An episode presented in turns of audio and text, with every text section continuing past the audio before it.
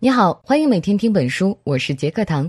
今天为你解读的是《魔鬼数学》这本书的中文版，大约有四十一万字，我会用大约二十分钟的时间为你讲述书中精髓，如何以数学的思维方式来看待、思考我们生活中遇到的具体场景。在读这本书之前，你不妨先问一下自己：你是数学焦虑症患者吗？是不是一看到公式和图表就头疼？上大学的时候高等数学挂科了吗？如果你是这样的人，你一定想象不到有一天你会爱上数学，因为你和数学之间的问题不是出在数学身上，而是学习模式有问题。我们在学校所学的数学知识看上去不过是一堆沉闷的规则、定律和公理，每次举例子不是小球碰小球，就是游泳池里面两个水管子放水。但是这本有趣的书却告诉我们，数学是非常有趣的，与我们所做的每一件事情都有关系。比如，所谓股票神人运用了哪些数学上的小窍门呢？如何用概率分析确定彩票该买还是不该买？父母和子女的身高藏着什么数学上的逻辑吗？还有新闻里面经常听到的外国选举恐怖袭击事件，如何用数学的眼光去解读这些？本书运用了数学方法分析和解决了很多日常生活问题，帮助我们了解到，有了数学工具，我们就可以把事情看得更透彻、更有趣。这本书的作者是乔丹·艾伦伯格教授，他是美国威斯康星大学数学系的教授。在从事教学之余，他在世界各地发表演讲，推广有魅力、不枯燥的数学。二零一三年的时候，他在世界上最大的数学会议——数学联合会上做了主题演讲，向大家介绍他深入浅出的数学研究理论。他的作品引起了广泛关注，比尔·盖茨也是他的读者之一。好了，让我们用艾伦伯格教授这种深入浅出、寓教于乐的案例与方法来学习，或者说重新认识五个与数学有关的概念，分别是线性、推理、回归、存在，还有期望值。先来看第一个线性。简单说，线性就是指两个变量之间存在一定的函数关系，比如成正比或者反比。在应用上，最常见的就是统计上的线性回归法，也就是运用数理统计中的回归分析，确定两个或者两个以上变量之间的关系。特别是当我们运用大数据进行分析的时候，很容易用到线性回归法。不过，这种方法也存在着很多滥用，并且对人造成误导的现象，特别是在一些新闻报道里。比如说，每当世界上有灾难发生的时候，报纸上总会出现一些吓死人的数字分析。伦敦大学的反恐专家曾经在报纸上说。二零零五年十月底，恐怖袭击让一千零七十四个以色列人死亡，七千五百二十人受伤。对以色列这样一个小国而言，这两个数字已经大得惊人了。按照比例换算，相当于五万个美国人死亡，三十万个美国人受伤。这样的描述是不是让人觉得很恐怖呢？它是怎么算出来的呢？它是按照人口百分比换算的。用以色列恐怖袭击伤亡人数除以以色列总人口数，得出一个比例，再用这个比例去乘美国的总人口数，就得出了上面那个吓人的数字。在政治上，这样的表述有助于引起公众的强烈情绪，从而推动某项法案。但是在数学上，这种算法靠谱吗？答案是否定的。这就是典型的滥用线性回归法，只考虑了简单的数字比率，而忽略了复杂事件中的其他因素。本书作者称这种方法为。粗暴线性回归法。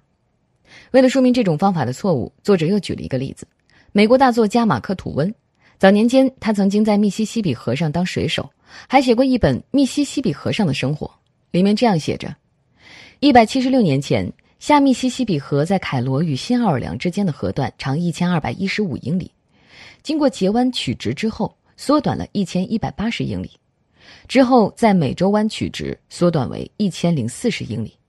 再后来，这个河段又缩短了六十七英里，也就是说，在一百七十六年的时间里，下密西西比河缩短了二百四十二英里，平均每年缩短一又三分之一英里。因此，只要不是瞎子和白痴，我们就不难推测出，再过七百四十二年，下密西西比河将只剩下不到两英里长。马克吐温用到了线性回归法，得出结论是下密西西比河会不断缩小，看起来还蛮有道理的。但真的会是这样吗？我们知道，下密西西比河并没有在我们眼前一点点消失，甚至随着雨季和新航道的开辟，它还偶尔变长呢。那么问题出在哪儿呢？问题就在于马克吐温使用的是典型的不假思索的线性回归法，只考虑了表面原因，没有考虑地理、气候、地表进化等等之类的其他原因，所以才得出似是而非的结论，根本经不起推敲。这就是说，无论恐怖袭击还是地理地质问题，背后都是一系列复杂的原因，不是简单套用某一个线性关系的公式就能够搞得清楚的。而且，考虑这样的问题，如果应用不同的数字关系，也会得出差异很大的不同结论。我们还是拿恐怖袭击来举例子。二零零四年，西班牙发生了三幺幺马德里地铁爆炸案，近两百人遇难。假如事件发生地换成纽约，会是什么结果呢？如果按照西班牙和美国的总人口来算，美国人口大约是西班牙的七倍，所以纽约将会有大约一千三百人遇难。而如果按照马德里和纽约的人口比例来算，这个数字就会变成四百六十三人。要是再按照马德里省和纽约州的人口相比较，那么得出的结论是六百人。每个数字都不同。数学领域中有一个检验对错的原则，那就是如果按照不同的方法进行计算，得出了不同的结论，那么说明我们的方法有问题。也就是说，处理这样的复杂问题时，不适合采用线性回归法来研究。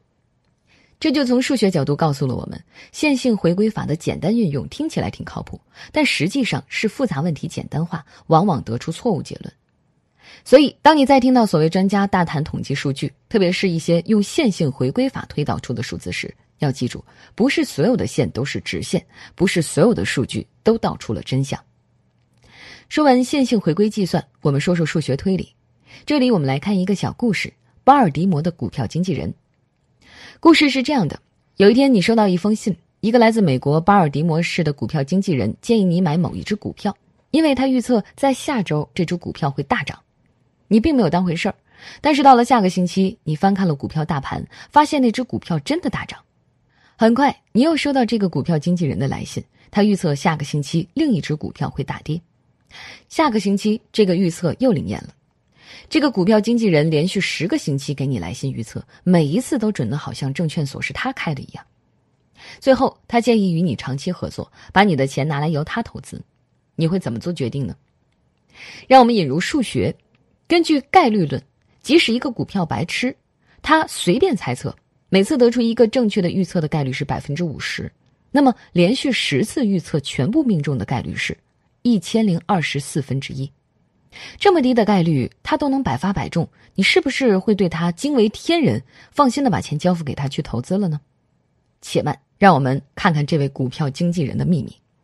第一周，这个股票经纪人发出了一万零二百四十封邮件。其中一半儿姑且称为 A 组，预测股票会涨；另一半儿姑且称为 B 组，预测股票会跌。第二周股票涨了，这个经纪人就把 B 组的人完全删掉，继续给预测成功的 A 组人写信，依然是分成两半，一半预测某只股票会涨，另外一半预测相反。这样一个周一个周的下去，每一周经纪人都会淘汰掉一半的人，那么十周之后，经纪人手里就会剩下十个幸运儿。他们连续十次收到巴尔的摩股票经纪人的正确预测，很自然的认为这位经纪人就是位天才。那么，这位经纪人很可能从这十个人身上狠捞一笔。这样的手段在电子邮件可以复制粘贴并且群发的今天就更 easy 了。不过，上当的人还是不少。二零零八年，英国 BBC 有一档真人秀节目，魔术师用同样的手段给成千上万的英国人发送赌马的邮件，最后他成功的让某些人相信了他具备某种超能力。这道把戏在我们的生活中也随处可见。它之所以能奏效，是因为它并不是彻头彻尾的欺骗，它是用真实信息让你得出错误结论。我们在做数学推理的时候，要以这个故事为界。面对大数据的分析，必须小心翼翼。同一个观察结果可以倒推出多种可能的原因。让我们误入歧途的不是事情的真伪，而是推理的时候是否漏掉了某种假设。亚里士多德曾经说过：“不可能发生的事情也会发生。”尽管他没有提出概率的概念，但是你掌握了这个道理，就不会被巴尔的摩股票经纪人诱惑了。因为你会明白，如果有足够大的样本基数，那么连续十次猜中股票这样的低概率事件也会发生。所谓奇迹，一旦用数学推理来检验，很可能也就不足为奇了。好了，说完巴尔的摩股票经纪人的故事，咱们再来说说下一个问题：回归。这样，咱们从孩子的身高说起。有没有发现一个现象？某个商铺在销售额快速增长十年之后，渐渐回归平庸。一对极度聪明的父母所生的子女表现却稀松平常，完全没有他父母一半的成就。这里面是有什么原因吗？大家可以从各个方面入手。商人可以说自己的策略有问题，没有把握住市场的脉搏。父母可以说，也许是教育，也许是机会，也许只是时代变了。但是，如果我们从数学角度来看，这种现象是完美的数学呈现。这是数学的回归平均值概念。什么是回归平均值？它指的是只要研究对象受到随机性的影响，就会发生回归平均值的现象。最先发现这个理论的是19世纪的英国科学家高尔顿，他是一名好奇心满满的数学家。他有一个愿望，要把遗传问题量化。首先，他从父亲与孩子的身高入手。因为这是一组比较容易采集的数据，他拿出一张白纸，用尺子画出坐标轴，横轴表示孩子的身高，纵轴表示父亲的。每一对父子的坐标图上就是一个黑点儿他在收集了大量的数据之后，发现了散点图。让我们先做一下假设：如果孩子的身高完全取决于父亲的身高的话，这张图就会变成一条直线；如果孩子的身高与父亲毫无关系，那我们会得到一张杂乱无章的图，充满了随机的小黑点但实际上呢，高尔顿得到的既不是直线图，也不是杂乱无章的图，而是一张散点图。也就是说，它呈现出一个近似椭圆的形状，其中心对应的就是父母与孩子正好都是平均身高的那个点。也就是说，不管父母的身高是高是矮，大数据表示孩子们的身高都是逼近普通人的身高，也就是回归平均值的。他在一八八九年《自然的遗传》一书中是这么总结的。我认为，从整体情况看，成年子女的身高与他们的父母相比更趋于平均水平。所以，如果你个子很矮，也不必担心，因为你的后代是有很大可能会达到正常人身高的。那我们到底还受不受遗传学的影响呢？高尔顿发现，遗传还是会影响我们，但是是通过相关函数发挥作用的。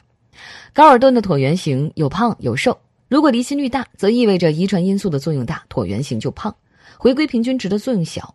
相反的话，回归平均值就起到了决定性作用。高尔顿把这个量称为相关函数。高尔顿就此推论，不仅身高，人们的智力水平肯定也会如此。不管父母的智商如何高，后代不可能永远聪明下去，他们必然受到回归平均值的影响，成为普通人中的一员。这一理论后来被大数据的分析证明了。事实上，生活中随着时间产生变化的任何东西，几乎都会受到回归效应的影响。那么现在你明白了吗？一位作家在他的第一部小说成功之后，第二部作品受欢迎的程度往往会下降。这不是，至少不全是因为大多数艺术家的能力只是昙花一现，而是因为艺术家跟所有人一样，他们的成功是天赋与运气共同作用的结果，也会受到回归效应的影响。至于影响到什么程度，那就要看他的才华和运气之间的相关函数了。接下来我们来聊一聊民意的问题。我们一般都会认为，所谓好政府。应该尽可能的倾听人民呼声，尊重人民的意愿。那么，怎么知道什么才是人民的意愿呢？一般是通过民意调查，但是在现实操作中，往往不是那么简单。比如说，关于如何解决政府赤字的问题，美国政府展开了一次民调，结果是这样的：有三分之一的人认为，我们应当在不削减政府开支的前提下，通过提高税率的办法解决预算赤字；有三分之一的人认为，我们应当削减国防开支。剩下三分之一的人认为，我们应当大幅削减医疗福利，这会造成一个自相矛盾的结果：有三分之二的人同意削减开支，但是也有三分之二的人反对削减国防开支，三分之二的人反对削减医疗福利。也就是说，你满足了任何一群人，都放弃了更大一群人。每一位投票人的政治立场都富有理性，而且合乎逻辑，但是把所有人的立场汇总起来，就成了闹剧。少数服从多数的原则简单明了，看似公平，但只有在仅涉及两种观点时，它才能取得最佳效果。只要观点多于两种，大多数的人的喜好就会有自相矛盾的地方。或者我们这样说，民意是根本不存在的东西。更准确的说，只有在大多数人意见一致时，民意才会存在。那么，一个政府官员他将如何履行自己的职责呢？很简单，既然人民没有达成一致意见，官员们自行其事就可以了。如果你是一名平庸的政客，你就会认为民调数据自相矛盾，并为此痛苦不已。但是，如果你是一名优秀的政治家，你就会说，人们选择我是希望我履行政府官员的职责，而不是研究民调数据。如果你是一位伟大的政治家，你会从另外一个方面思考问题，想方设法对不一致的民调加以利用。还是上面那个例子，你可以这样告诉大众：我保证大家无需多缴一美分的税，我将为城市提供必须的设施和优质的公共服务，还不会多花纳税人一分钱。这个策略是显而易见的，你没有选择他们三个人群中的任何一个，而只是排除了一个选项——增税，马上你就获得了三分之二的民众支持，这就是顺应民意。最后，咱们再来说说彩票的事儿吧。彩票是否值得购买呢？聪明的回答是不。老话说得好。彩票是傻瓜税，但是大家还是乐此不疲的排在便利店门口购买彩票，为什么呢？因为购买彩票是赌博，人人都想以少博多。亚当·斯密也是彩票的反对者之一，他在《国富论》里面是这么说的：政府卖彩票能赚钱这件事儿告诉我们，人们过高的估计了中奖的概率。我们从来没有看到过完全公平或者损益相抵的彩票，将来也不会看到，因为这样的彩票不会给发行方带来任何收益的机会。亚当·斯密的表述是清晰有力的，但是我们不应该盲目相信他的话，因为严格来讲，他得出的结论并不完善，属于经验分析。让我们用数学的方法分析一下彩票的事情。每一种彩票的购买价值和获奖价值都不同。购买价值是你购买一张彩票所用的金额，而获奖价值是引入概率论之后彩票的真正价值。我们用期望值来表达。期望值的计算方法是这样的。假定该彩票一共有一千万种号码组合，其中只有一种会中奖，每张彩票售价一美元，奖池累计资金为六百万美元。那么，该彩票兑奖一千万次，其中有九百九十九万九千九百九十九次的结果毫无价值，其中有一次的价值是六百万美元。彩票的期望值为该结果的概率与该结果所对应的彩票价值相乘。在这个例子里。前九百九十九万九千九百九十九次的价值为零，而只有千万分之一的价值为六百万美元。千万分之一乘以六百万为六十美分，这就是这个彩票的期望值，也就是它的获奖价值。也就是说，你花了一美元购买了价值零点六美元的商品。现在明白亚当斯密的表述了吧？用一美元购买六十美分的商品，当然是不明智的。彩票的发行方是保赚不赔的。发行量越大，发行方赚的越多。但是根据期望值的计算，我们也可以看出，这表述的并不周全，因为有可能存在期望值大于购买值的彩票。这件事是真实发生的。二零零四年秋天，麻省决定振兴该州的彩票业，于是他们想出了一个主意，设计了一款新彩票。这款彩票不仅增加了很多小奖项。而且为了刺激销售，还规定，如果一周之内没有人领走大奖，而且大奖基金超过两百万美金的时候，奖金就会向下分配，增加容易赢取的奖项的金额。这种机制导致彩票期望值急速增长，高达五点五三美金，而每一张彩票才卖两美金，这是个天上掉馅饼的好事儿。首先发现这个空子的是麻省理工的学生们，他们组团购买了一千张彩票，获得了三倍的收获。接着，一个退休的数学教师也成立了多达七十人的亲友团，一次购买了六万张彩票，并获得超过五万美金的收入。还有东北大学的张英博士，他收益更多，以至于在二零零六年的时候，张博士干脆放弃了医学研究，全身心的投入到博彩活动中来。你看，彩票是赌博，可是它是否能给你带来巨大收益？除了小概率的运气之外，还有数学公式支持的期望值。二零一二年的时候，麻省彩票中心终于明白了这件事儿，取消了这款彩票。可是，在这七年的时间里，麻省理工的学生团队共获利超过三百五十万美金。好了，这就是魔鬼数学的主要内容。我们再来总结一下，这本书告诉我们，数学思维是精彩绝伦的，它可以让我们更好的思考，磨练我们的直觉，让我们更深刻的洞察事情的本质，不会在眼花缭乱的世界中迷失自我。我们在阐述数学的魅力的时候，主要是围绕一些事例来展开的。我们分别讨论了为什么线性分析法不适用于复杂场景，巴尔的摩股票经纪人的推理原则，孩子身高的回归平均值问题，如何用概率的方法来响应民意的问题，还有彩票的期望值问题。要记住，数学不仅仅是枯燥的公式或者方程，数学原则完全可以用来解决我们现实中的很多问题。这是让数学充满智慧和乐趣的秘密所在。好，以上就是今天的全部内容。我们为你准备的笔记本文字在音频下方的文稿里。这是二零一七年每天听本书为你解读的第一百七十三本书。恭喜你又听完一本书。